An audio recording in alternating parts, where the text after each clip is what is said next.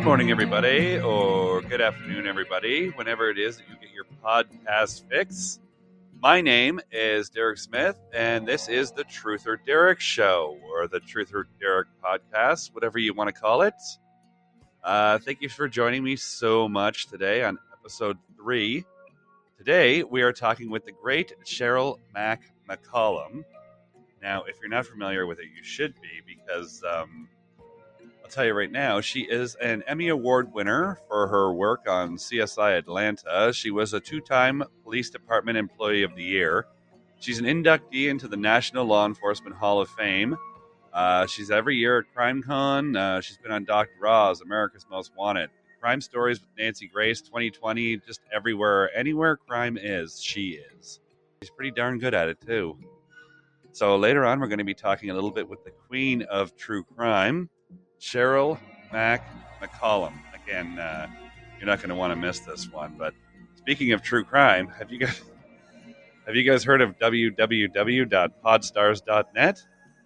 Get ready to take your podcasting career to the next level with www.podstars.net. Podstars is a talented and passionate community that will give you the opportunity to interview top professionals from a variety of industries, where they will share their insights and experiences with your audience. Plus, everyone will have access to the exclusive celebrity catalog featuring some of the best in the business, both new and established. It is also free to join. As a member of Podstars, you can choose from the exciting catalog of celebrities to interview on your podcast, or if interested, for an additional monthly fee of only $8.99 a month, you can upgrade to the community plan, a completely different and exciting catalog full of some of the best experts and professionals in their fields.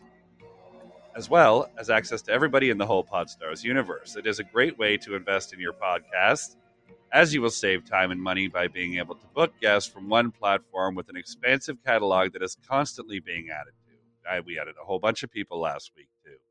And my guest today, Sheryl Mac McCollum, the queen of true crime, is on there as well. So why wait? Join www.podstars.net now and start exploring all that they have to offer. You will not want to miss out on this amazing opportunity to elevate your podcasting career and be a part of the exciting community. So yes, head over over there. Again, the the true crime section there is epic. None more epic than uh, our guest today. She's actually um, somewhat of a CSI genius, and I know um, we talked a few weeks ago about the Tiffany Valiante case, and uh, I don't know if you're familiar with it or not, but uh, I wanted to go through a bunch of cases today, but I picked this one just because of uh, it seems like it was a crime scene fail from the get go. It's interesting to see the fallout from all of that. So. Um, we're going to get to Sheryl Mac McCollum in a minute, but uh, I do want to, uh, first of all, give you the mystifying case of Tiffany Valiante. 18 year old Tiffany Valiante lived with her parents, Stephen and Diane, at their rural house on Manheim Avenue in Mays Landing, New Jersey, about 20 miles west of Atlantic City. She was a star athlete at Oakcrest High School, graduating with varsity letters in multiple sports. She had received a full scholarship to attend and play volleyball at New York's Mercy College. She was going to be a middle starter, which, according to Diane, does not normally happen for a freshman in college. Tiffany dreamed of playing volleyball in the U.S. Olympics. She loved playing softball. Diane says Tiffany wanted things in life. She describes Tiffany as always beautiful, bright, and energetic. Others described her as smart, friendly, hardworking. Diane and the rest of the family were very proud of her. On the night of July 12, 2015, four weeks after Tiffany's high school graduation, her partially clothed, barefoot, mangled body was found on a lonely, dark stretch of the Atlantic City rail line, approximately four miles from her house. She had been hit by a New Jersey transit train. Within hours, the New Jersey Transit Police claimed she had committed suicide. But Diane says there was no way she would do that. Diane wants to know what really happened to her. On Sunday, July 12th, 2015, Tiffany and her parents went to her cousin's graduation party, which was being held across the street from their house. They were there for several hours. Tiffany relaxed with relatives by the pool, took pictures, played volleyball, and made plans for decorating her new college dorm room. According to Stephen, she was having a great time. That evening, she invited some friends to come to the party. At 9:15 p.m., Tiffany left the party and headed back home to shower and change. Around that same time, Diane got a call from one of Tiffany's friends. The friend said that she was pulling up to the Valiante house and asked Diane to come over so they could say hi. Diane agreed. She told Stephen that she had to go over to the house. He went with her. When they walked up the road between the two houses, Tiffany's friend and the friend's mother pulled up. Tiffany's friends started screaming and hollering, accusing Tiffany of using her debit card without her knowledge to buy about $300 worth of clothes and food. Stephen and Diane called Tiffany on her phone and asked her to come outside.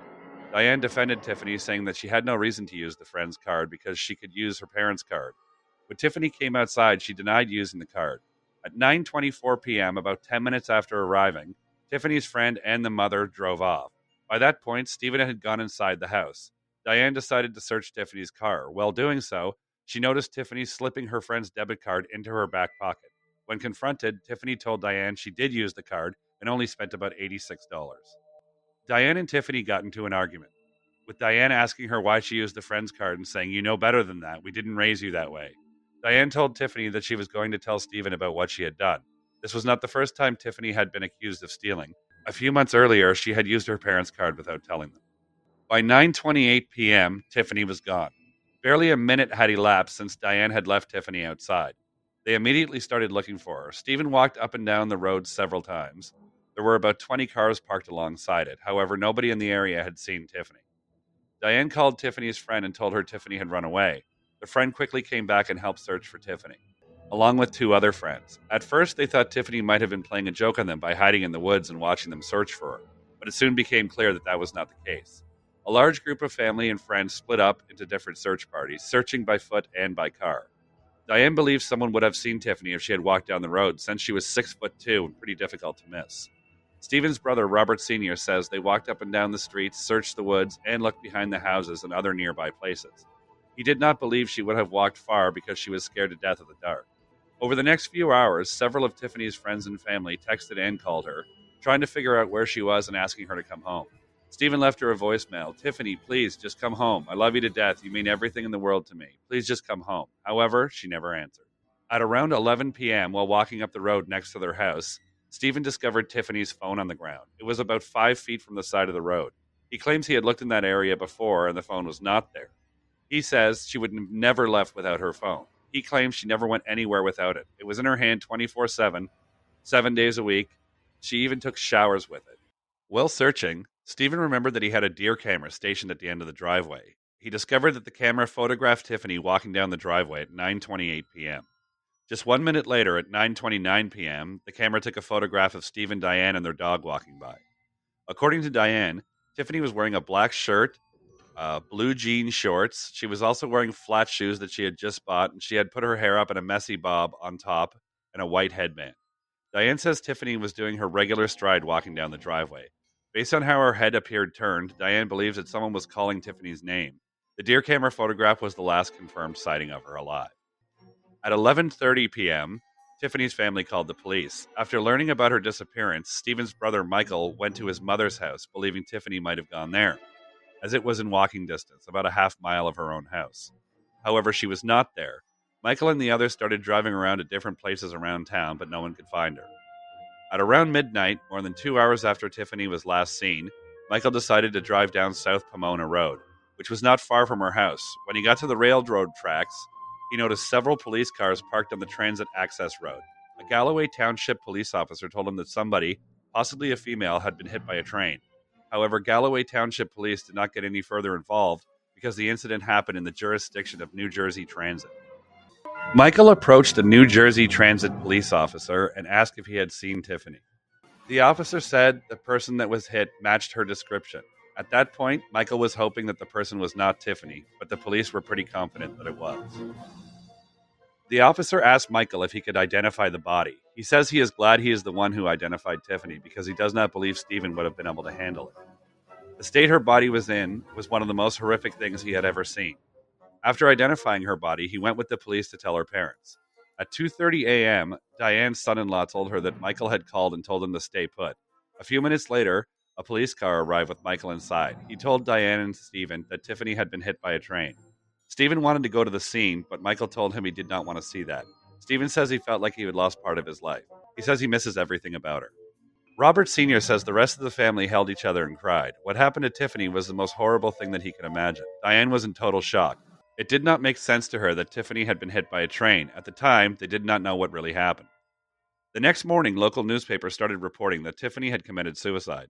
According to at least one report, she had been standing on the tracks and did not move as the train approached her. Diane was devastated. She could not understand how they concluded that Tiffany had committed suicide. She says Tiffany was happy and was not depressed or suicidal. Diane notes that Tiffany was making plans to go to college in the fall. She was making plans with her roommate. She was planning a trip to Six Flag with her friends. She was making plans to play softball that Wednesday, and she had plans to go to Great Adventure Park the next morning with friends. She and her half sister had also planned to pick up a kitten for Diane's birthday at the end of the month. Tiffany's cousin, Robert Jr., says that she showed no signs of stress when he spoke to her at the party that night. According to him, she had purchased school clothes and had things prepared. He says she was ready to make that next move. Diane says the New Jersey Transit Police determined that Tiffany committed suicide in less than 24 hours. People who knew Tiffany could not believe she would do that. Her parents initially accepted the suicide ruling, but now they are certain that she did not commit suicide. The New Jersey Transit Police and the local medical examiner's office maintain that Tiffany committed suicide by throwing herself in front of an unscheduled passenger train after walking barefoot for four miles through unlit remote woods along rocky train tracks. Paul D'Amato, the attorney for Tiffany's family, has been a trial lawyer for 46 years. When he first met her parents, he noticed that they were broken and upset. After hearing the story, he decided to get the records from the New Jersey Transit Police Department. He and the family actually had to file a lawsuit to subpoena the records from them. D'Amato expected that the records would confirm that Tiffany had committed suicide, but that did not happen. He reviewed what was known about that night. New Jersey Transit train number 4693 left Philadelphia, Pennsylvania at 9:50 p.m., heading to East Absecon Station in Atlantic City. There were about 60 passengers and crew on board. At 11:15 p.m. on a dark stretch of track near Prague Avenue and mile marker 45, Tiffany was hit by the train. It dragged her body for about a quarter mile before coming to a stop. The incident occurred about an hour and a half after she was last seen. When the train was examined later, it showed that the impact occurred on the lower left hand side close to the tracks. Two engineers were on board the train a senior engineer, Wayne Daniels, and a student engineer, Marvin Oliveras. Oliveras was at the controls when he had been doing the job for about a year. That night, they both signed a report saying that Tiffany dove in front of the train. Daniels told investigators that he instructed Oliveras to blow the horn and ring the bell as he put on the emergency brake. D'Amato notes that Daniels told a completely different story when he was put under oath six days later. He said he was talking to the conductor when she was hit. He said he did not see anything because his back was turned. However, he did note that Oliveras blew the horn, put on the emergency brake, and told him, A girl jumped out in front of us. D'Amato also finds issues with Oliveras' testimony. Initially, when he was asked, What did you first see?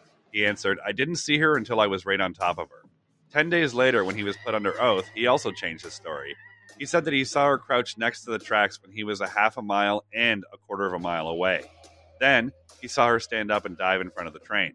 In another interview, Oliveras said that Tiffany darted out from the woods and ran onto the tracks right before she was hit. D'Amato notes that Oliveras was the only witness, and he gave variations of what he saw that night. D'Amato says the New Jersey Transit Police Department stands by Oliveras' inconsistent, contradictory statements. Louise Hausman, a retired medical examiner from the Atlantic County Medical Examiner's Office, examined Tiffany's case and wrote a report about it. Hausman had worked for the medical examiner as a senior investigator for 20 years. She had been to several thousand scenes throughout her career. She was concerned by the sworn statements from Daniels and Oliveras. She notes that a great deal of weight was given to the information they provided, information that turned out not to be correct. All trains carry a major incident event recorder which records several parameters, including the train's speed, when the handbrakes are used, when the horn is sounded. It also gives the distance the train has traveled while these events occur. According to the recorder, in 4.1 seconds, Oliveras sounded the horn, struck Tiffany, applied the emergency brake. The train was traveling 80 miles per hour. Hausman is not sure if Oliveras would have been able to see Tiffany jump in front of the train in that time. She believes Oliveras was in a type of trauma or shock, as anyone would be in that scenario, which made it more difficult for him to remember and describe what happened.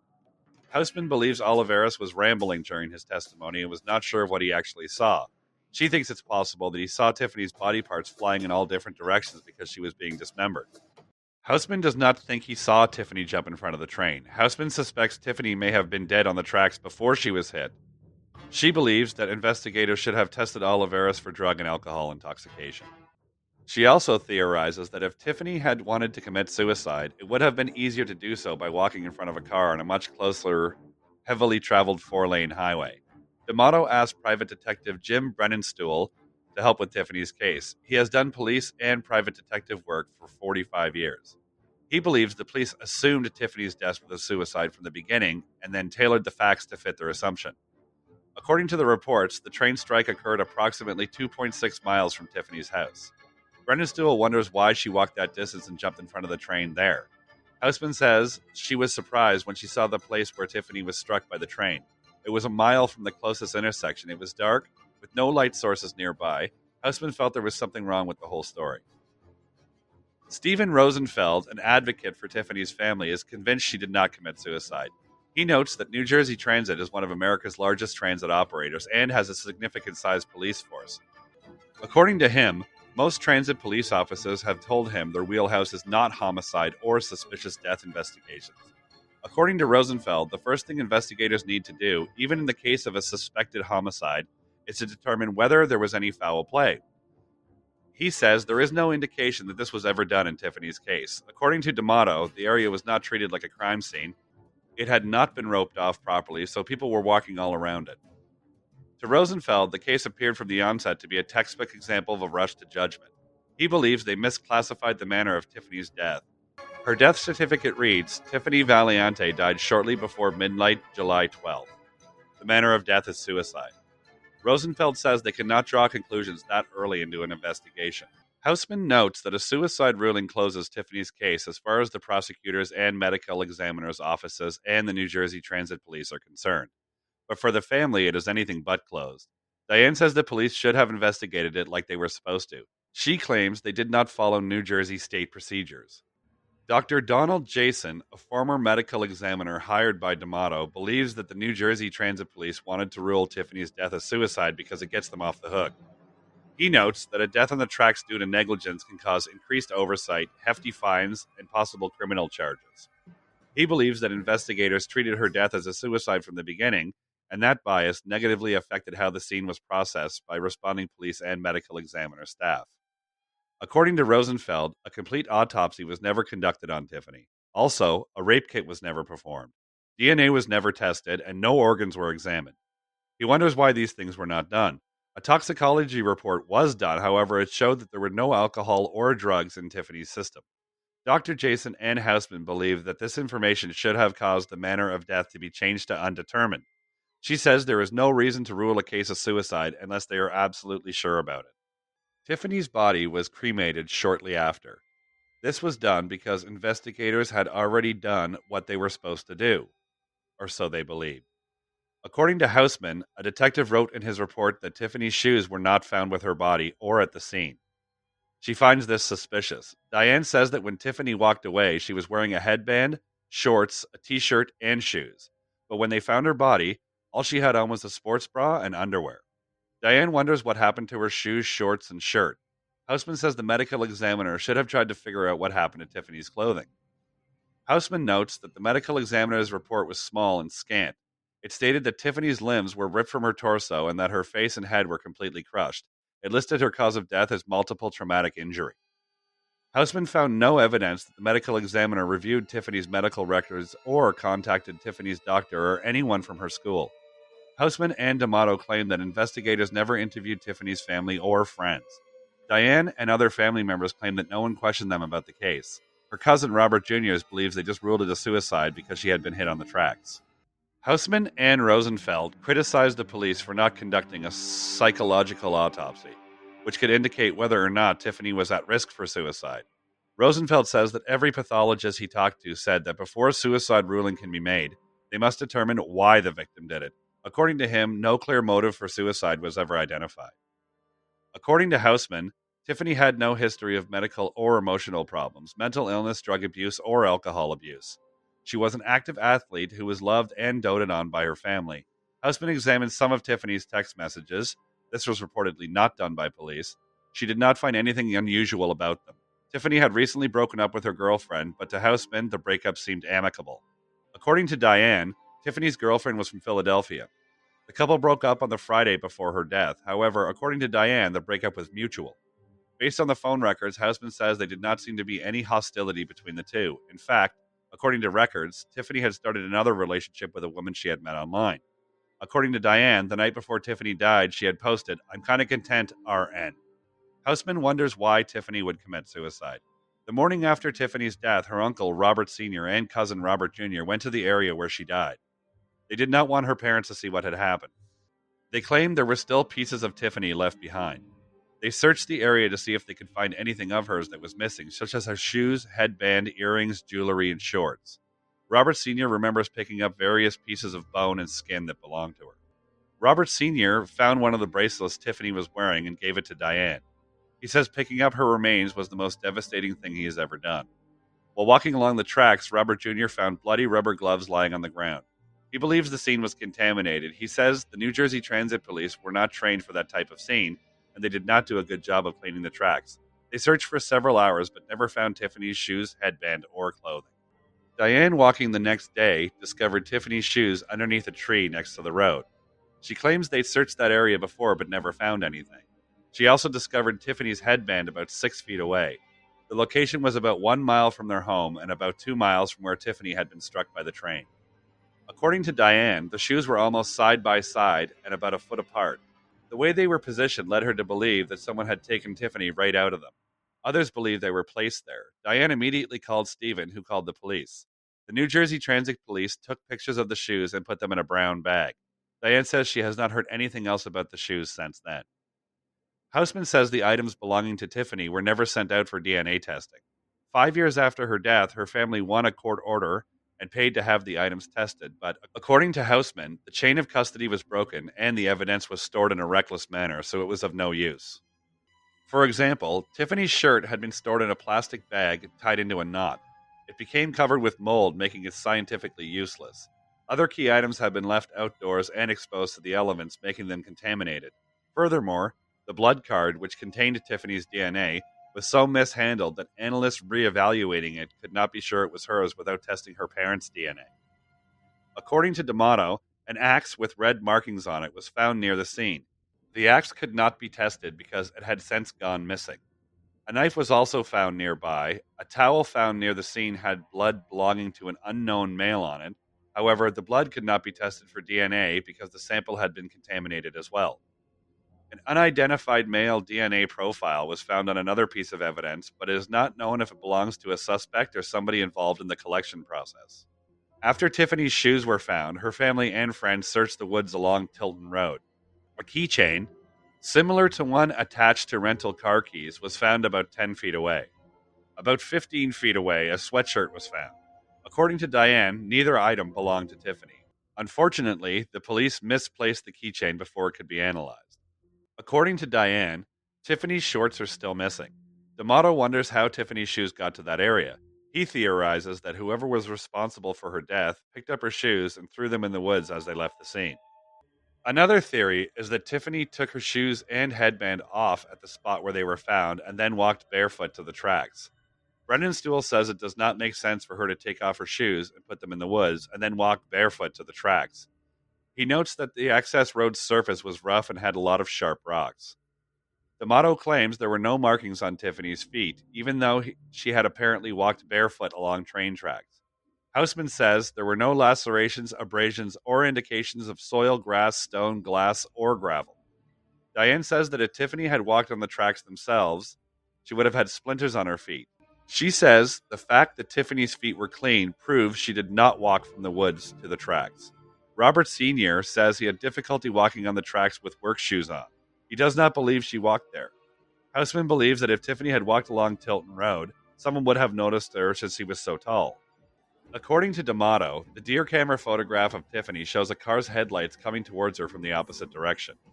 He believes she voluntarily entered a vehicle that night.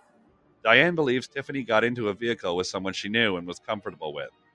D'Amato believes that once Tiffany entered the vehicle, someone grabbed her phone and threw it out the window as they drove away. Diane theorizes that the people in the vehicle tried to rape Tiffany, but she escaped and ran into the woods. Diane believes that Tiffany hung onto the tree next to where her shoes were found to keep them from taking her. Robert Sr. believes they took Tiffany to an area next to the tracks. He describes the area as desolate and spooky. He believes the train and nearby highway would have drowned out any noise. Robert Jr. says the area was very remote, which could have made it easy for someone to kill her without anyone noticing. Another theory brought up by Diane was that Tiffany escaped from her attackers and was chased directly onto the train tracks where she was hit. Dr. Jason feels that this theory is more probable than suicide. According to D'Amato, the crime scene photograph shows what appears to be a large pool of blood at the point where the train hit Tiffany. This suggests to him that she was laying there bleeding before she was hit by the train. According to him, the police did not test the blood because they claimed that they had enough evidence to conclude it was a suicide. So it was never determined that if it was Tiffany's blood on the tracks or not. According to D'Amato, the medical examiner's report says that Tiffany's arms and legs were cut from her torso. He believes she was harmed before her body was placed on the tracks. He believes she was laid across the tracks with her arms off to one side and her legs off to the other. Diane says the fact that Tiffany's feet and hands were intact indicates that she was not standing on the track when she was hit by the train. D'Amato asked private investigator Chuck Atkinson to work on Tiffany's case. He had worked for the New Jersey State Police for 26 years. He was a detective for 17 years. Following Tiffany's death, D'Amato and her family set up a hotline, hoping for anonymous tips from the public. In November 2016, they received a call from a convenience store manager who had overheard three teenage coworkers discussing Tiffany's case. The manager also went to the police with this information. In a police interview, the manager said he overheard his coworkers saying that Tiffany's death was a homicide. According to the manager, the coworkers did not have anything to do with her death, but were merely retelling something that they had heard. One of them claimed to have seen Tiffany at the graduation party that night. According to the manager, the coworkers mentioned the argument between Tiffany and her friend about the stolen debit card and that Tiffany had left after it. They said that the friend was still angry about her card being stolen. The friend reportedly called someone. The friend reportedly called someone, a woman, who came and picked her up by the truck with an unidentified guy. Then they went and picked up Tiffany.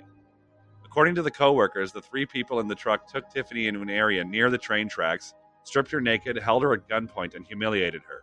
The police later interviewed the coworkers, however, they all denied saying anything. The police also noted that the manager's information was third hand and full of holes. The New Jersey Transit Police and the New Jersey Medical Examiner's Office reviewed Tiffany's case in 2018. The finding of suicide was upheld. Some evidence does seem to support the suicide theory. On July 16, 2015, four days after Tiffany's death, the Atlantic County Sheriff's Office sent a canine handler with a bloodhound to see if they could pick up her scent from her house to the tracks. They wanted to see if she might have been picked up by a vehicle that night and driven to the tracks. If that were the case, then the bloodhound would most likely lose her scent along the way. The canine handler was not told where Tiffany was killed. He wanted to conduct the blind test. Over the next hour, the bloodhound led the handler from Tiffany's driveway along a 3.2 mile route that ended in the general area of where she was hit by the train. D'Amato, however, claims the test was unreliable because it had rained in the days following Tiffany's death. Diane admitted that she and Tiffany had been having issues in the year leading up to Tiffany's death. However, she considered it to be normal teenage stuff, and nothing that went beyond the typical problems teenage girls and their mothers often have.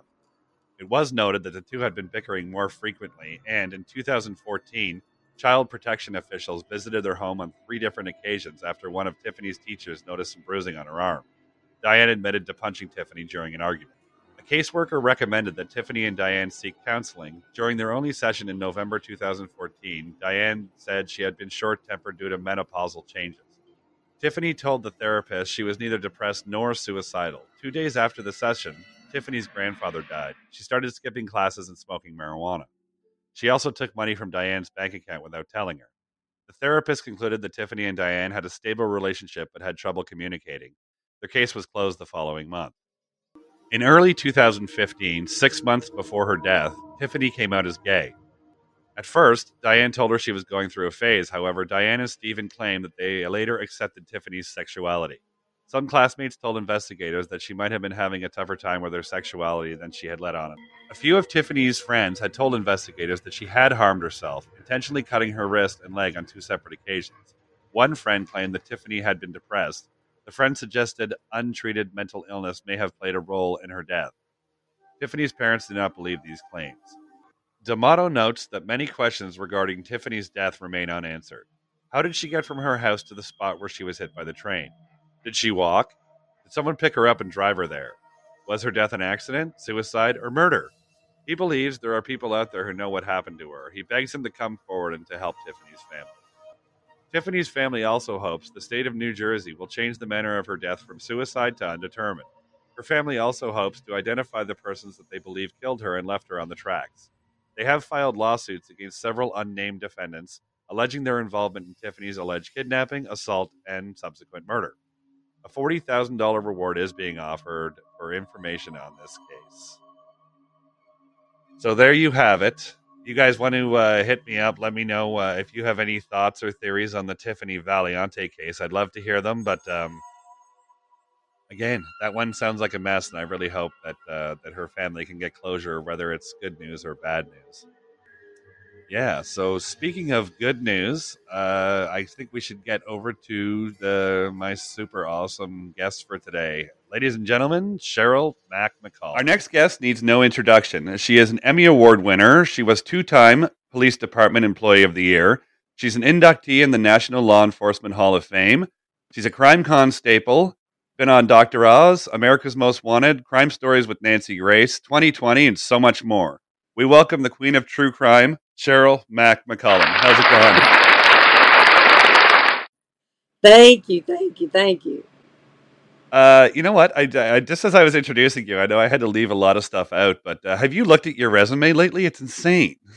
and I like to tell people some of that stuff's true. well, yeah, especially if you're applying for a job.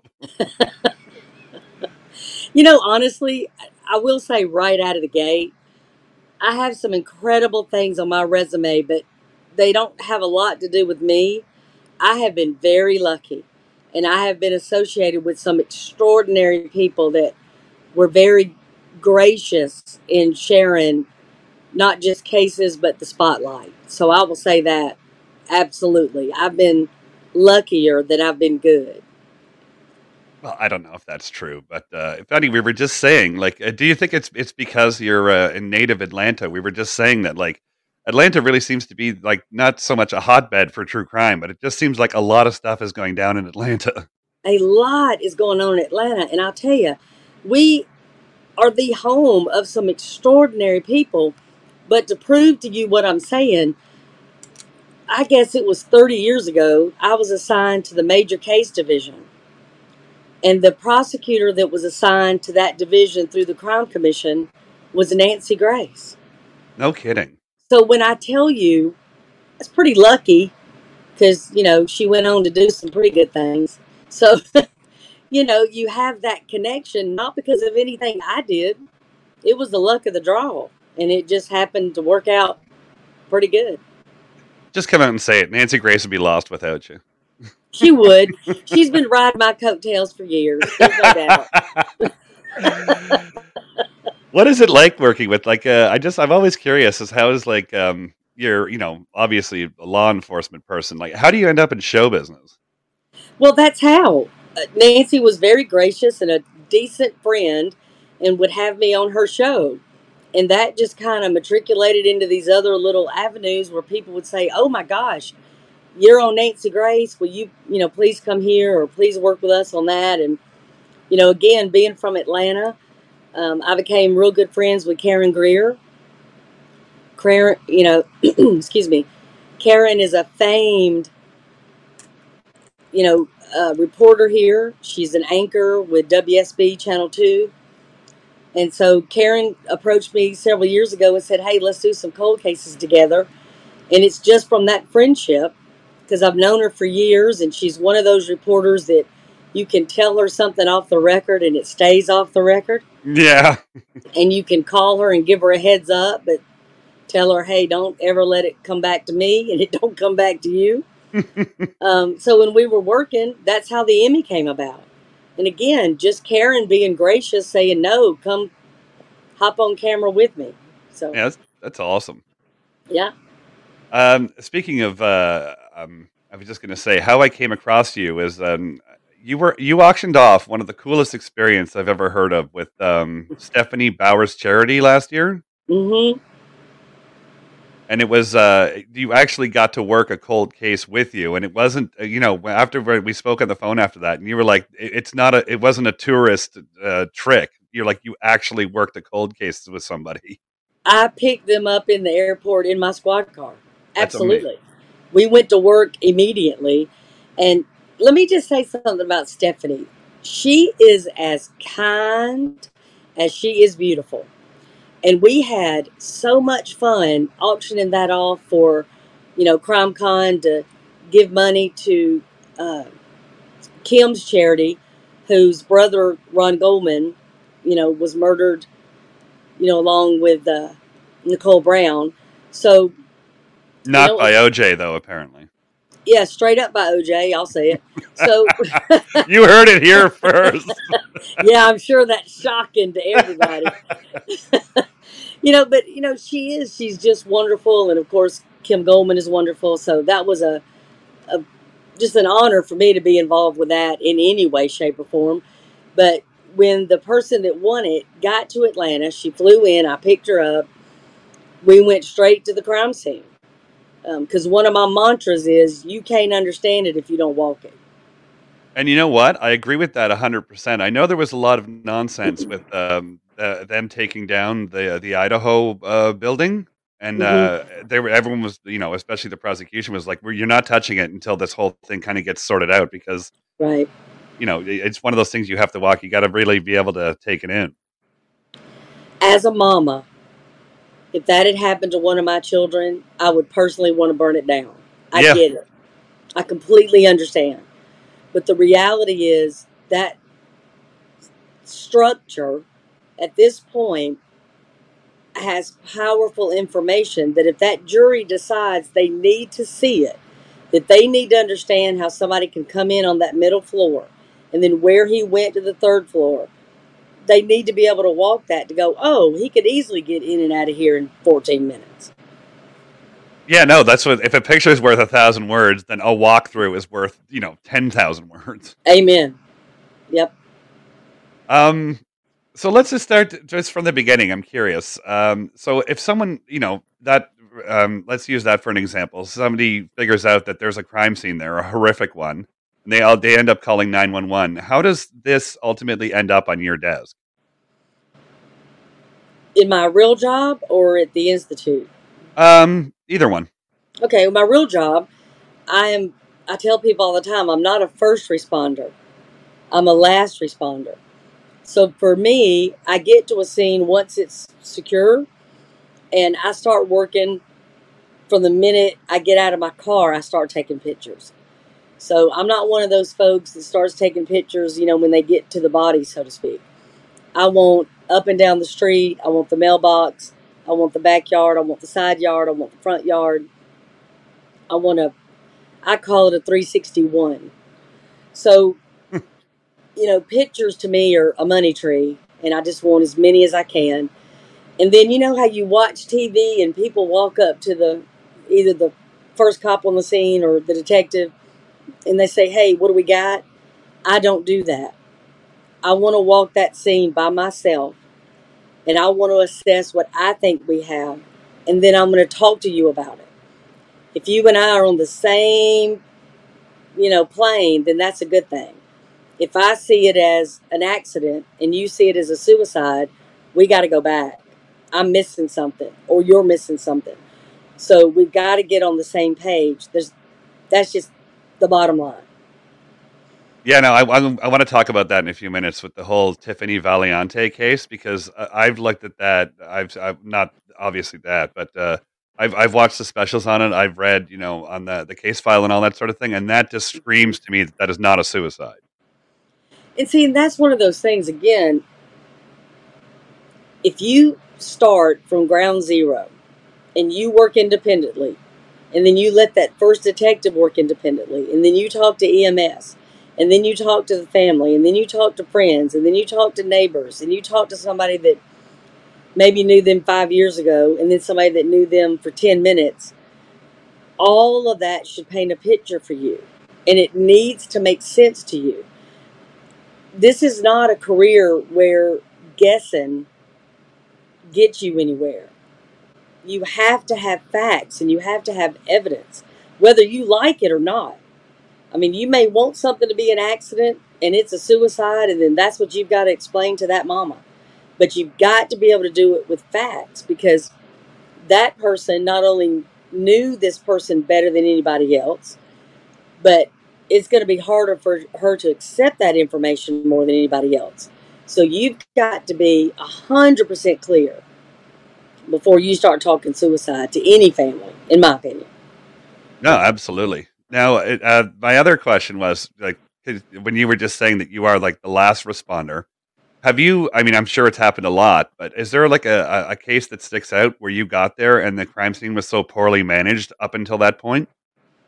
Well, as the crime scene investigator, I would manage that scene. That that scene becomes mine the minute I get there. Not even the chief of police can tell me he's coming into the scene. So I protect that scene. Now before I get there, if you've got, you know, a young officer that didn't know not to let people walk all through, that's one thing. But again, the minute I get there, that stops. So hopefully I'm there fast enough. If I'm on duty, I should be there within five minutes. If I'm being called in, again, it might be 30, 40 minutes depending on where I'm at. Um, but hopefully they're doing, I know my department, they're going to do their job. They're going to put that tape up, they're going to keep everybody out. But I want to be really clear. You've got departments, and everybody hasn't had the same training. Everybody doesn't have the same detectives.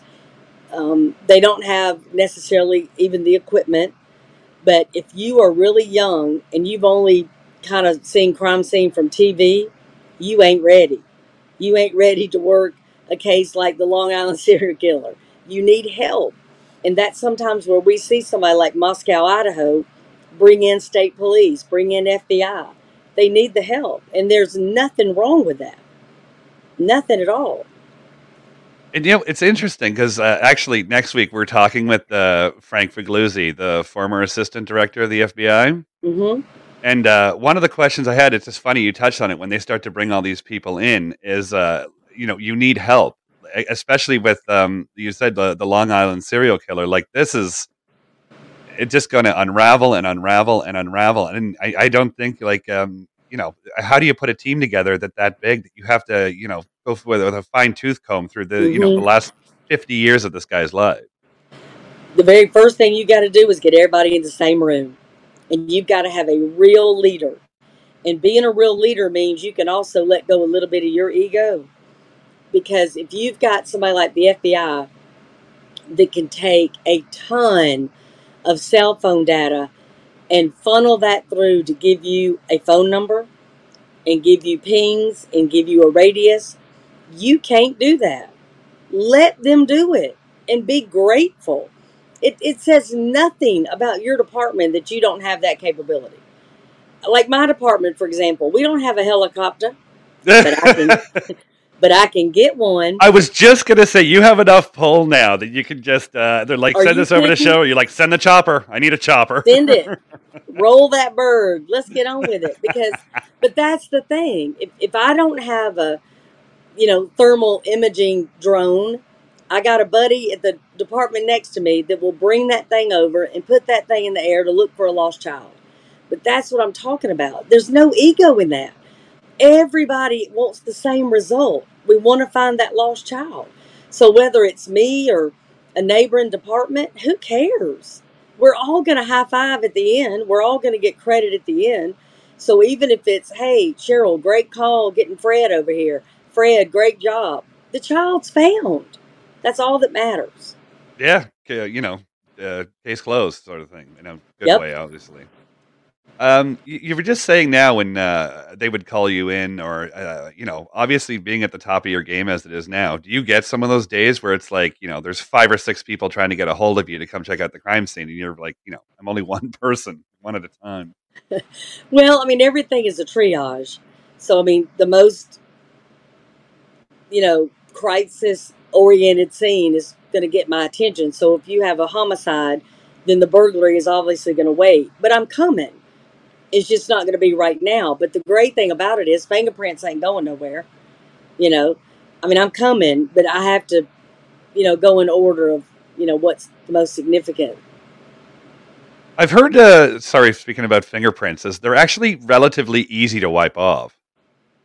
Yeah, it's pretty easy. It's, I mean, it literally only takes you taking a rag or your hand or a shirt or anything and just, you know, smudging them over. Um, but here's the thing: smudging it over doesn't get rid of the DNA. No. And a lot of people make mistakes where they wipe down where they remember they touched. But if you're working a scene, and my mind starts to work kind of like a movie, so I will stand there and see they came in this door and they went out the back door. So, in order for them to take that money and to hurt this woman and to bust a vase over her head, they've had to touch a lot of things they don't remember they touched. Hmm. So I'm gonna throw powder all over that place. And you know, I've had some pretty good luck. Yeah. what's the biggest? Uh, I know Nancy Grace. Like I said, she's lucky to have you. Um, what's the What's the biggest? Uh, just out of curiosity, the biggest area you've ever had to do like a fingerprint or a um, DNA search? Uh, well, I mean, we've had some outdoor scenes. I don't know it's so much uh, fingerprint, but it would be I'm looking for footprints. I'm looking for, you know, a cigarette butt or a shoe print, something. Um, you know, the Olympic Park bombing was pretty big. You know, we had that whole area. Um, I was dealing with witnesses and victims, but that whole area was pretty good. I've worked a plane crash that was pretty good. Uh, I was sent to the Pentagon 9 11. That was pretty significant. So, you know, we've had some, you know, it's been okay. I've had Do some you good get when they experience. send you when they send you to the Pentagon? Do you get like uh, you know full access to everything, or it's just kind of like you know you can go here, you can go there? I would love to say yes to that question. No, absolutely not. My my job there was basically debriefing and getting information from people to get it to the right people. But no, I I was not given any kind of real access at all, except to people. Oh, okay. Because I was thinking, you know, like the X Files, you know, they have that one door with, you know, uh, something written on it, and you want to go in there. That's where all the secrets are. Again, I would love to say yes. I would love to say, I you know, I could tell you, but then I'd have to kill you. But no, yeah. it wasn't that. But I got access to a really uh, unbelievable, I guess, interview room, and I got to talk to some extraordinary heroes. And I think that's probably about all I can tell you. But um, it was a remarkable experience from start to finish, no question.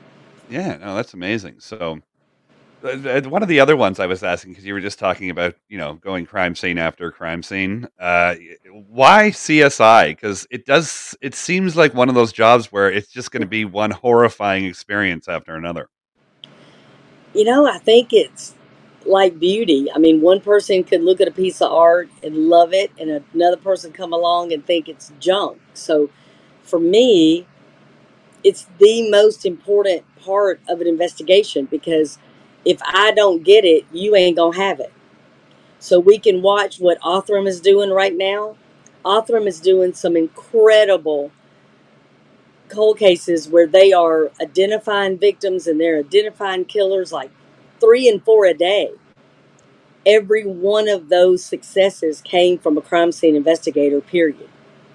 That's Othram amazing. can't test it. Think about it, right? So the only thing they can test is what somebody picked up from a live scene. So I often use the analogy my son is a lacrosse goalie for the University of Alabama. And sometimes when he was first starting to play, he would get so down on himself if he missed a goal. But I explained to him every single other person on your team had to fail for them to even shoot on you, right? Much less make a goal.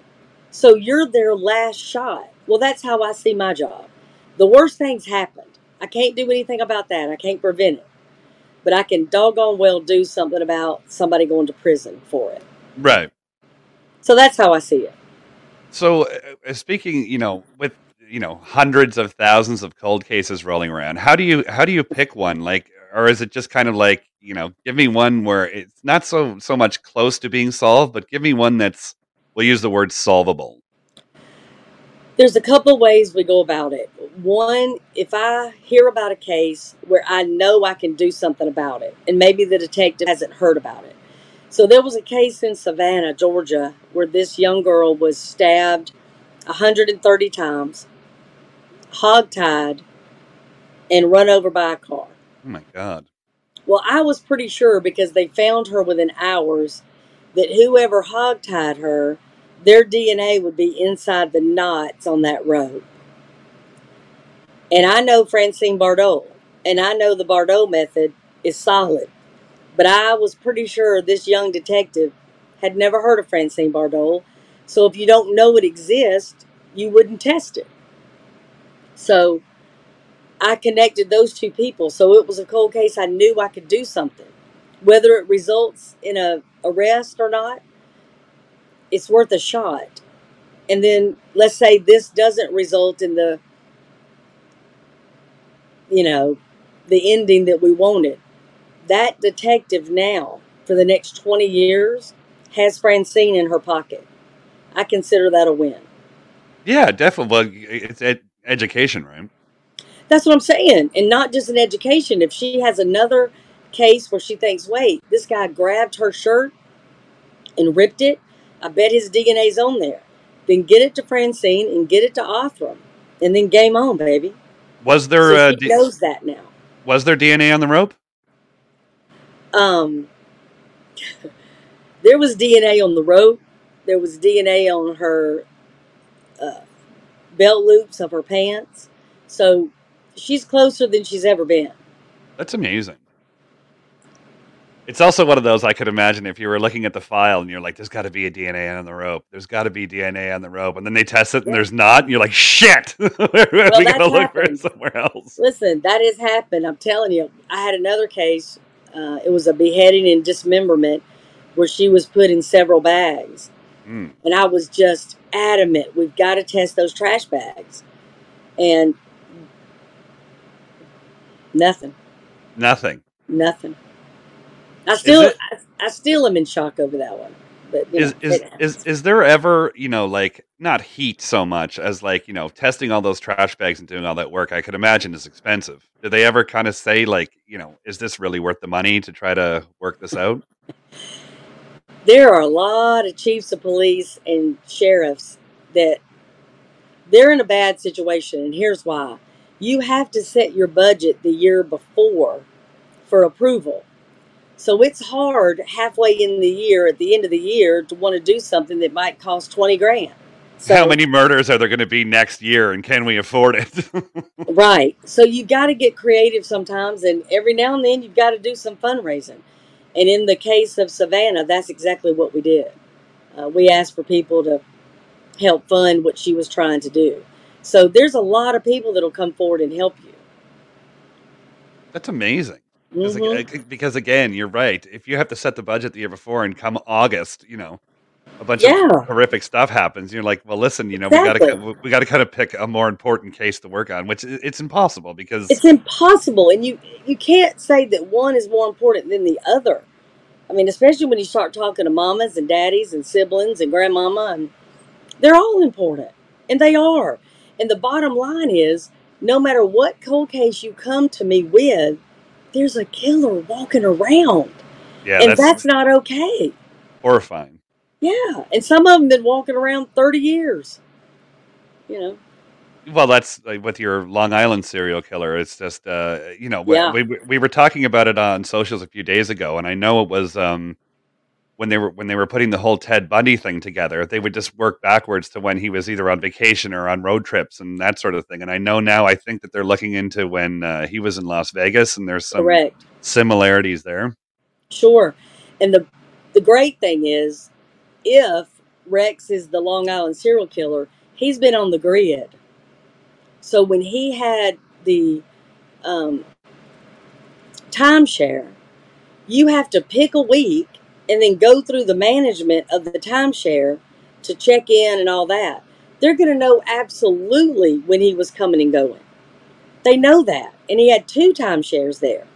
So they're going to have on paper in real time when he checked in, when he checked out. That again, it seems like an impossible amount of work. Like even if you take, uh, assuming he went there for two weeks, Yeah. how could you go through, you know, 14 hours, 16 hours a day for two weeks about what somebody does? Like, again, working, I, I guess it's an active case, but it's technically, I guess a case is cold after what, 48 hours? Well, the trail starts to go cold, but technically, we don't consider something a cold case until about three to five years have passed. Really? But in his case, I don't know that they even knew there were connections, even with the victims in Las Vegas, much less outward. So now, what they're going to do, let's say they go to the management office and they say, Yeah, he checked in on these dates. So now they're going to have a week. During that week, can we find a credit card? Can we find a cell phone bill? Can we find anything? Did somebody post something online? Did he say he was at this restaurant or anything? They're going to comb everything they can. It's impossible. I, I just, it just, it sounds impossible. It it does and it doesn't. So again, you know, three years, five years, most people still have stuff on their Facebook page where they went to this concert or this show, or especially in Vegas. And if he's not doing any of that and his wife's not with him, all of those things may be clues, but you start to put him there on those dates that are relevant. Plus, on one of the victims in Vegas, they have DNA. If that comes back to be him, money tree.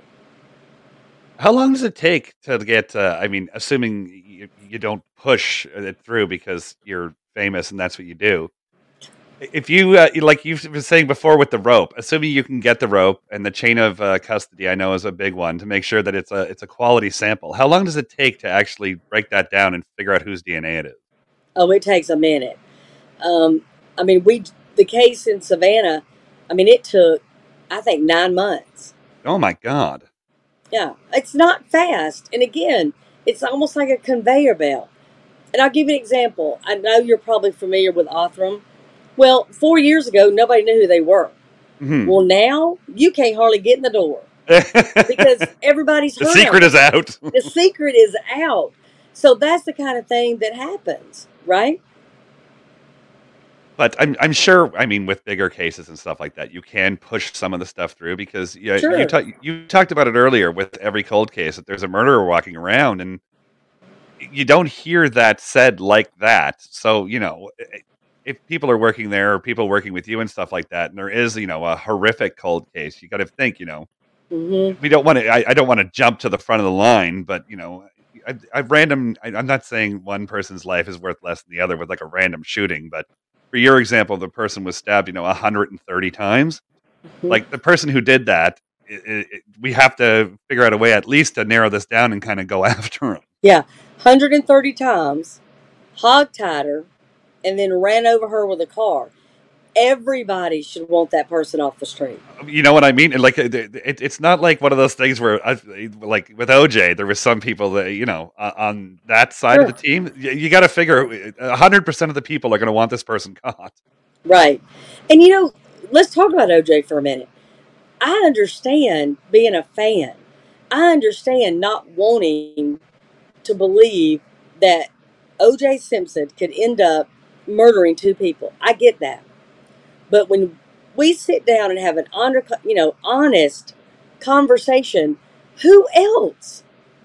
Watch OJ's behavior, right? Why would you ever in your life have a mansion with a gate that you park on the outside of that gate? I call BS right there. Yeah, You're going to open Yeah, that gate, park up there next to that beautiful home, and go inside. You're not going to park on the street. that's the So reason you right, have gates. hello. So right off the bat, you know that's bogus. And yeah, then he leaves and goes to Chicago, right? Now the police don't see him. They don't know nothing about what's going on with him. When they get him on the phone, he's like, "Oh my gosh, this is horrible. This is awful." He never once asked about his children because he knew they were safe. Mm. You're telling me your ex-wife could be murdered in the doorway of her home while your children are upstairs sleeping and you're not freaking out about your children? Y- Come on, yeah, I- OJ. You know, it's it's it's su- it's such a great point because uh, again, when you read or watch a lot of true crime stuff, it's usually uh, the killer or suspected killer. There's something off about their behavior in that first ten hours, twelve hours. Sure. Well, here's the other thing. Everybody says that they set him up by putting little bitty drops of blood on the car and all that, right? In order to set somebody up with DNA, you have to know that person's bleeding. They didn't know OJ was bleeding. He was in Chicago. They didn't know he was hurt. And there is not a cop alive who's going to set you up with a drop of blood and have it be mixed with Nicole and Ron. Yeah. That makes no sense. If a cop is dirty and they're going to set you up, that murder weapon's going to be in your car. One hundred percent. So Yeah, yeah, yeah. Because you're you're not going to use evidence that's almost impossible to find. You're right. You're gonna, you know, Yeah. get the person drunk and get them to hold your gun, and then you hide the gun in their trunk. that's how you do it. Coming from I mean, you, let's just be honest. But I mean, let's be honest. That's not how you set somebody up. No, I know. I know. With that case, though, there was a ton of chain of uh, uh, chain of evidence issues. There were some things absolutely done wrong. You don't Yeah. put a vial of blood in the pocket of your coat and put it on a chair and walk away. I get Yeah. that. But I still say, when this all went down, he would have had to have been injured in order to leave his blood, and they wouldn't have known that, especially with the gloves.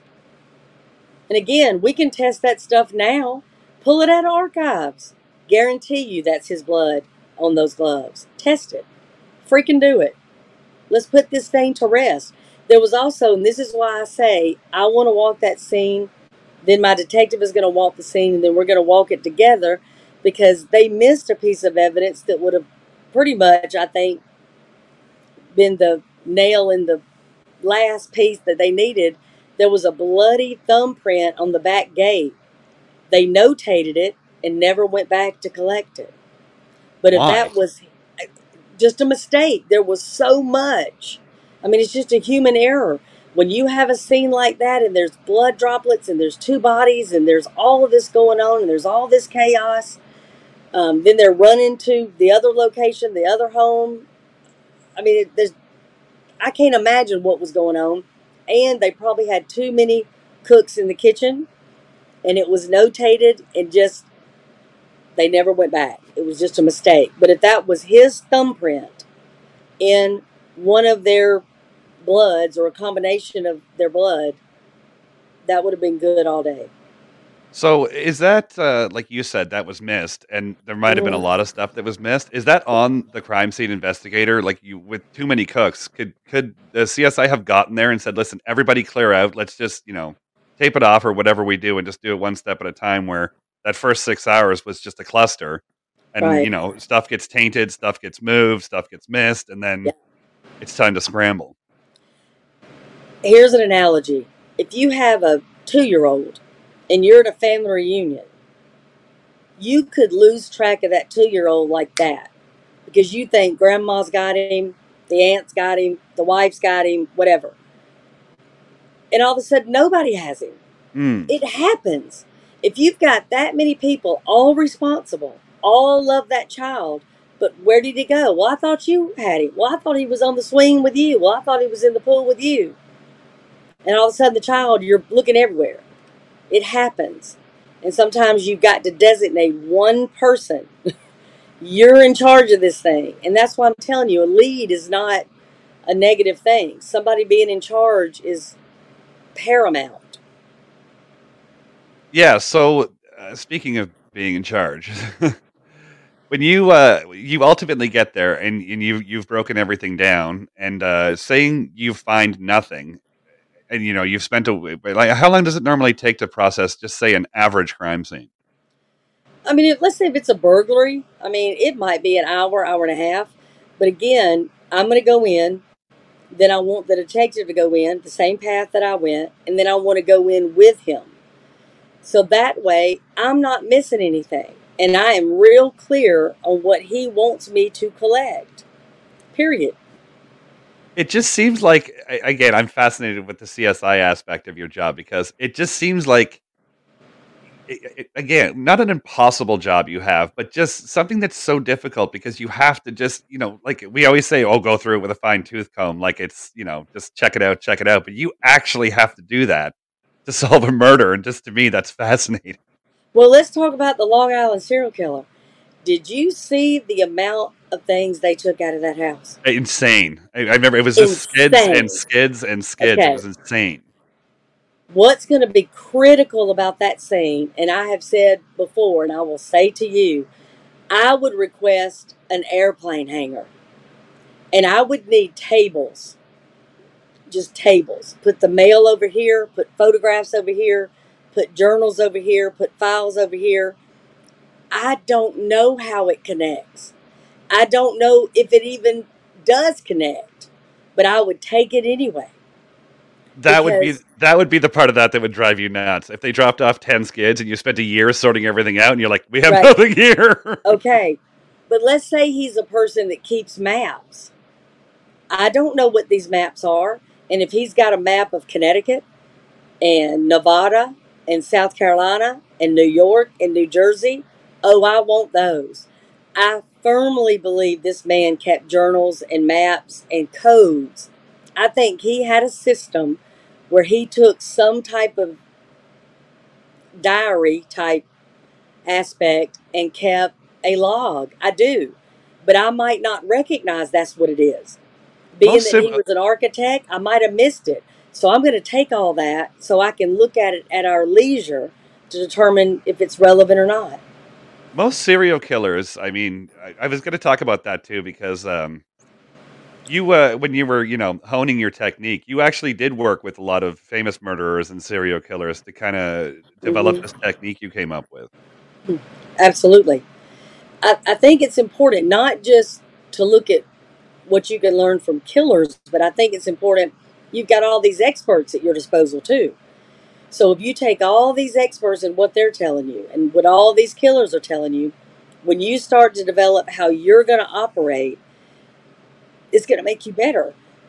Excuse me. Like, I don't know if those are baseball cards behind you, but if you were to become a baseball coach, then there's some that you might want to mimic a little bit, right? So you're not going to ignore Yogi Berra. You're going to pay attention. What did he do? What did he do right? And then you might incorporate that. And then you might even say, wait a minute, it's not baseball, but old girl at Tennessee, Pat Summitt, she kind of knew something. So you may incorporate her deal by saying they may be better, but they're not going to work harder. So you start to take from all these people so that your technique works the best for you, where you can back it up and say, This is why I did it this way. So Which for is- me, it's the last 24, what I call a 361. That's the way I do it. You know, So uh, you know, again, you you interviewed a lot of people. So take with the with Rex for example. hmm You know, uh, assuming however this plays out, and you did get the chance to talk to him, and you were trying to kind of figure the whole thing out. What would you say? I love that question. um, first of all, I would prepare, prepare, prepare. Because let me tell you something. He's ready for me more than I'm ready for him. I can guarantee you. This is something from the day he first committed any crime, whether it was stalking, peeping Tom, rape, whatever. He has played in his head what he would say, what he would do. Is he going to invoke his right immediately and say, I want a lawyer? He already knows. So he is so prepared. You cannot walk in that room and just see to your pants go, Wing hey, it. yeah, Rex, bad day for you, bud. Uh, Hey, so you like killing people, huh? You like killing people? Yeah. So I hear you were in Vegas. I mean, you know, so you can't do that.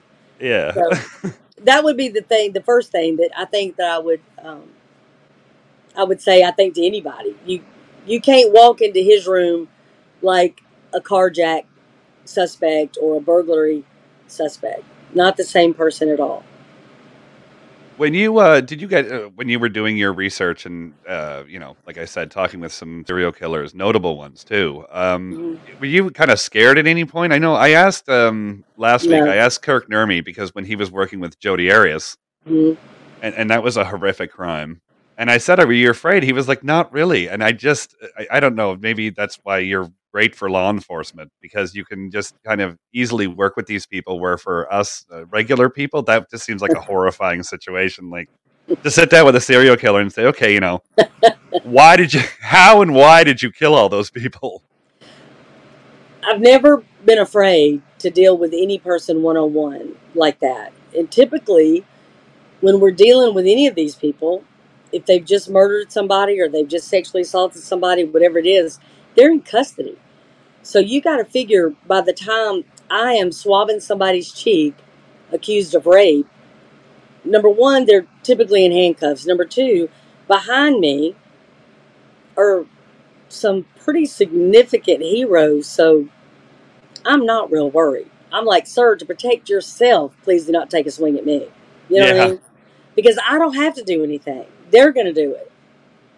It's just Yeah. funny. You're, sa- you're suddenly such a badass. You just walk into the room and say, "Listen, I know you killed a whole bunch of people. I got to swab your cheek. Let's get this over with. Let's go."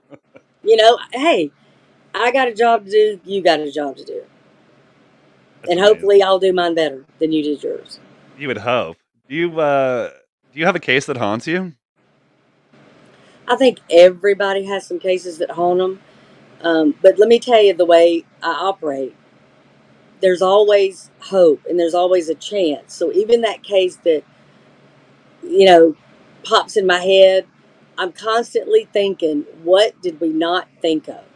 What could we maybe go back and do now? And what's going to be invented? Nobody saw Francine Bardole coming. Nobody saw Jared Bradley and the M-Vac coming. Nobody saw Othram coming. So I can be patient. There might be something coming that is going to snag somebody that is going to blow our mind. Because think about what they can do now. Oh my God. I, I have seen some amazing stuff where they. Um, well, I remember the one that stuck out for me was uh, they had a you know a pair of rubber gloves, and they couldn't get the prints off the inside of it. But then they ended up filling the gloves with some sort of gas, and then you know taking a, a strand of DNA and prints and stuff off of that. And again, it looks like it's very difficult, very expensive work.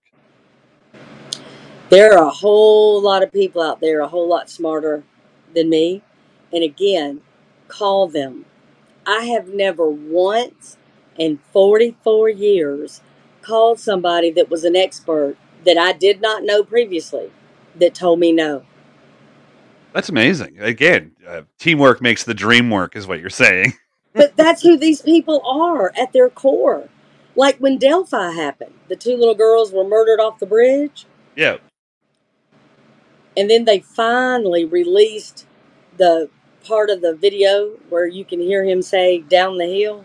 It is the most terrifying. The image and that audio. I know. I remember I listened to a different podcast where they, where they they walked it through a bunch of different ways, and I think that was before uh, they had a suspect. Right. And there's just there's something I know. It's only like what is it? It's just a seven or eight second video, but it's one of those ones that just it really sticks with you. Right. So I was not involved in the case, not anything that I was connected to. But again, I thought, I bet there's something I can do.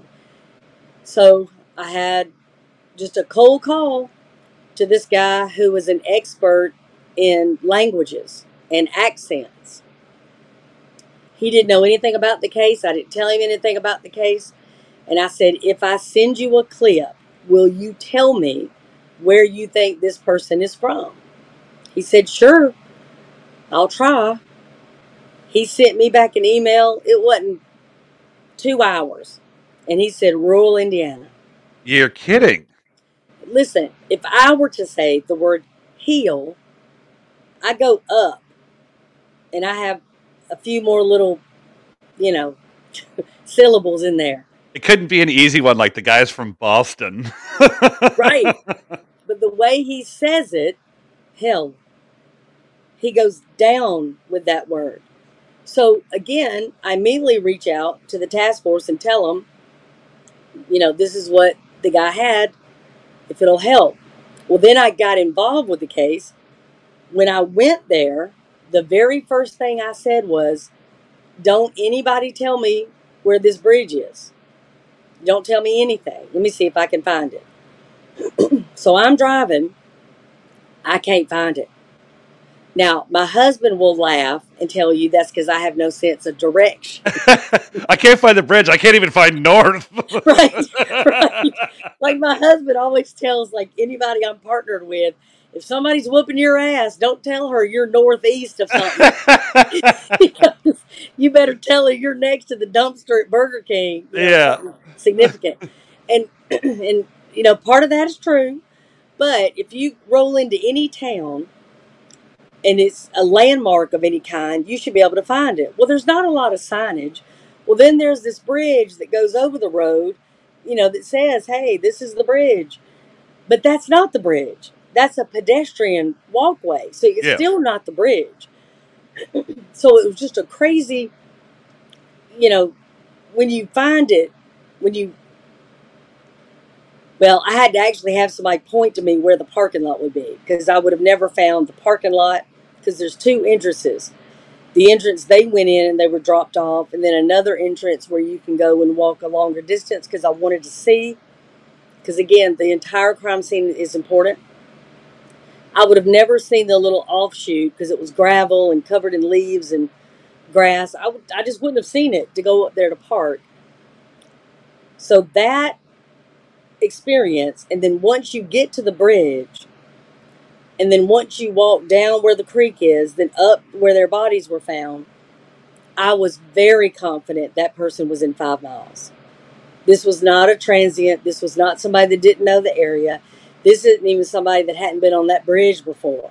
it's too So specific. it's too specific and it's too in the middle of nothing. I even did part of my college at Purdue. I'd never even heard of Delphi. Nobody Never had. heard of it. So when you get there, the thing that was so critical to me was it's so off the beaten path. And then I took his photograph, the one that they did the freeze frame of. Yeah. If you look at that thing, here's what needs to jump out at you. Both his hands are in his pocket. Now, if you were to walk on that bridge, you would want your hands out, your arms out, It looked because rickety. Yeah. it's so rickety, dude. And then there's some pie lines missing. So you have to take some good steps. There's no way he would be that comfortable on that bridge if that was the first time he'd ever been on it. See again. That is. That, it's no wonder Nancy Grace is riding your coattails because in the couple of cases that you've talked about, it's the little things like that. Again, you know, I just said I, I watched that video a, a bunch just because it was one of those uh, things that you couldn't take your eyes off of. I never even thought of that. Never even occurred to me for a second. Well, it's like I tell you, my mind works like a movie. So if you look at that, just that one still frame, it looks like his hips are coming back into the middle of that bridge. Well, to me, that means he's turning around. That makes the most sense to me. It also makes the most sense to me because most women, I doubt you could find a woman in your life that has not had somebody rub up against her, overtly touch her, accost her in some way. Everybody's had that happen. Every Man, woman has had that happen. yeah, men are super creepy. We know that. Right. That's that's not breaking news. Men men are awesome, but there's a few and they make the rounds is all I can tell you. yeah. But those but those women will tell you they didn't videotape anybody. So for a 14 year old girl to pull out her camera and videotape that man, I am telling you as I am sitting here, he had already done something overtly. Yeah, cre- yeah. So I think he passed them, said something or did something gross, creepy, scary. When he turned around is when Libby knew this is bad. Yeah. That's what I think. And I Yeah. think he got between them and the other exit to make them go in that direction that he wanted them to go because he had a spot picked out already. Yeah, you know, um, we talked about this uh, in the earlier part of the show with, uh, you know, that whole, uh, you know, you're supposed to have five senses, but you have more. And we were like, you have this feeling in your gut. And Your it's just, you know what I mean? And it's not, it's not your hair standing up and all that sort of thing. And my my wife brought up the a, a great fact after we watched. It was weird. The, the girl with the dragon tattoo. Mm-hmm. Um, when Daniel Craig knows something is going on, and um, Skarsgård invites him in the house, and he goes in, and then Skarsgård said to him, he goes, "You know something's off about me, that I'm going to do something bad." He goes, "But yet you came anyways because you didn't want to, you know, offend me." And that's what we were talking about with that extra sense is you just have that little that little thing, you know, uh, again, you see a lot of true crime. Like uh, somebody will go to the, uh, you know, the convenience store and there'll be some guy in a pickup truck say, you know, come yeah. here for a second, or it's just that, and then you will have that little bit of things saying, you know what, something here is just the tiniest bit off, and that's when we kept saying, just call nine one one, run, go find an adult, find this, find a well lit area, find a phone or another person, safety in yeah. numbers. It's like as soon as you get that little that little chang in your in your soul, just bail Go. Bail. And here's the thing I preach, even to my own children. If you were to go to a pound and there's a hundred dogs, why that dog? Why did you go to that dog? Because your gut told you. Yeah. There was something. Your wife. How did you know she was the one? You knew. And people say, well, I just knew. No, you instinctively you knew. You yeah. knew you could trust her differently than other people. You were attracted to her in a different way than other people. I mean, it's fine. One night stands, great. You know, three months here, great. But something about her. Why could you get naked with her 20 years? Because yeah. there's something different about her. Your gut is not always negative. It's not always, oh, this person's going to hack me up. It's for that too. But your gut is a positive thing. That dog, your wife, you just know. That house, you picked it. You know there's something about it that's for you. That's the same thing here. And and women, especially southern, and I say this a lot, we don't want to be rude. We want to be friendly. So when somebody says, "Oh, can you give me directions?" Why would a man ask a woman for directions? Because they're creepy. I told you. They're creepy. Because they're creepy. They know we don't know, right? And I'm, I'm not. I'm being silly, of course, because we were already joking about me not, Uh, you know, having good. I was especially you. Some guy at a pickup truck goes, "Excuse me, Mac, can you tell me where north yeah. is?" Why don't you hop in and show me? You know, and, and the thing is, men get really any predator, any predator, they get better. And let, let's take Rex for example. I've heard so many people say what an unbelievable hunter he must be. He's a hunter predator. What? He called them on the phone and they came to him. Yeah. There wasn't no hunting. He wasn't driving around like Bundy looking for an opportunity. He made the opportunity. Yeah. He's the laziest serial killer I've ever heard. but he's good. He's he was good. If it's him, he's been good for 30 years or more. Not only are you a serial killer, but you're also lazy. I call it like I see it, sir. Oh man. Well, that's I, mean, I know. That, ain't that fish in a barrel? Yeah, I mean, again, I, can't wait to see. There, we always talk with you know our true crime community people about uh, the cases that you're looking forward to coming up. Just you know, it, it's a morbid curiosity, but sure, like we were just saying with the feeling in your gut, and I, have always said this, especially on the show and stuff. There, everything you watch that's true crime related, there's a lesson, and like we were just saying, it's the weirdo in the pickup truck. It's you know, uh, uh, uh children out, you know, walking through a valley by themselves. It just yeah. every single time. I mean, outside of like a mass shooting, which there's not much you can do about that. A lot of these crimes there, there is a, a moment where you think, you know what, I shouldn't have went down there. I shouldn't have argued with them. I should have listened to my kids more. I should have done this. You know, there is there is there's a lesson to be learned across the board in this. Well, let's talk about that. Have you heard some of the women that are coming out talking about they wouldn't fool with him? They just got a feeling about them. Yeah. okay. I apologize. You are talking about women that have men primarily come to them to do things with them that those men would not ask their wives or girlfriends to do. Yeah. So you're already talking about a dude on a different level. And she deals with them all the time with no issue. Now, You're telling me that same woman who deals with perverts all the time said, I'm not getting in that guy's car. Like again, our our sixth sense, but that's like you're right. You know, if you've been a, a sex worker for ten or fifteen years, and this is the one that you turn down, that tells you what game he was running, and he could not hide who he was. No. Uh, you know, we're coming up on an hour. There's so much more stuff I want to talk to you about, Mhm. but uh, they're always uh, everyone's always pissing and moaning at me that uh, we got I talk too long. But there was one last thing I wanted to talk about with uh, all this new stuff coming up with the Tupac, um, uh, the Tupac investigation. Did you actually worked with his mother on the timeline of that whole situation? Yes. So through the Cold Case Investigative Research Institute, the students and I worked.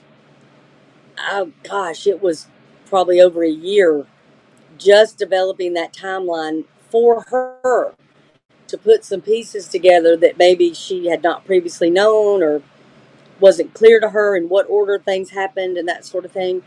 Uh, extraordinary person.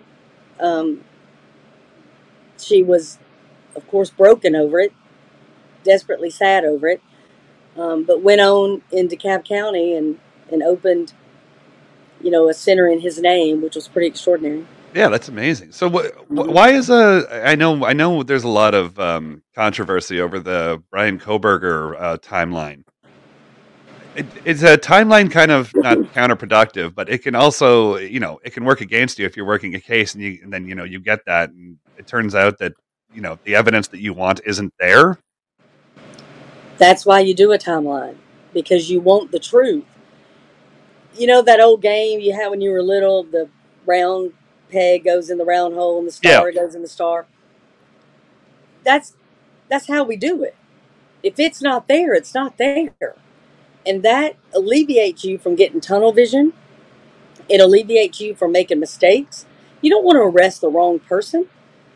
I mean, But but like a my, my point was like you're 99 percent sure this person's the one, and then the timeline just doesn't you know line up, and then you're like, oh, god damn. But again, why doesn't it line up? Either you've missed something or it's not your guy. Mhm. So you've got to go back. That's what I'm telling you. The timeline is to line up. It, it's what you always start with. It, it has to make sense. So for me, it is as important what is on that timeline and what I can show as what's not.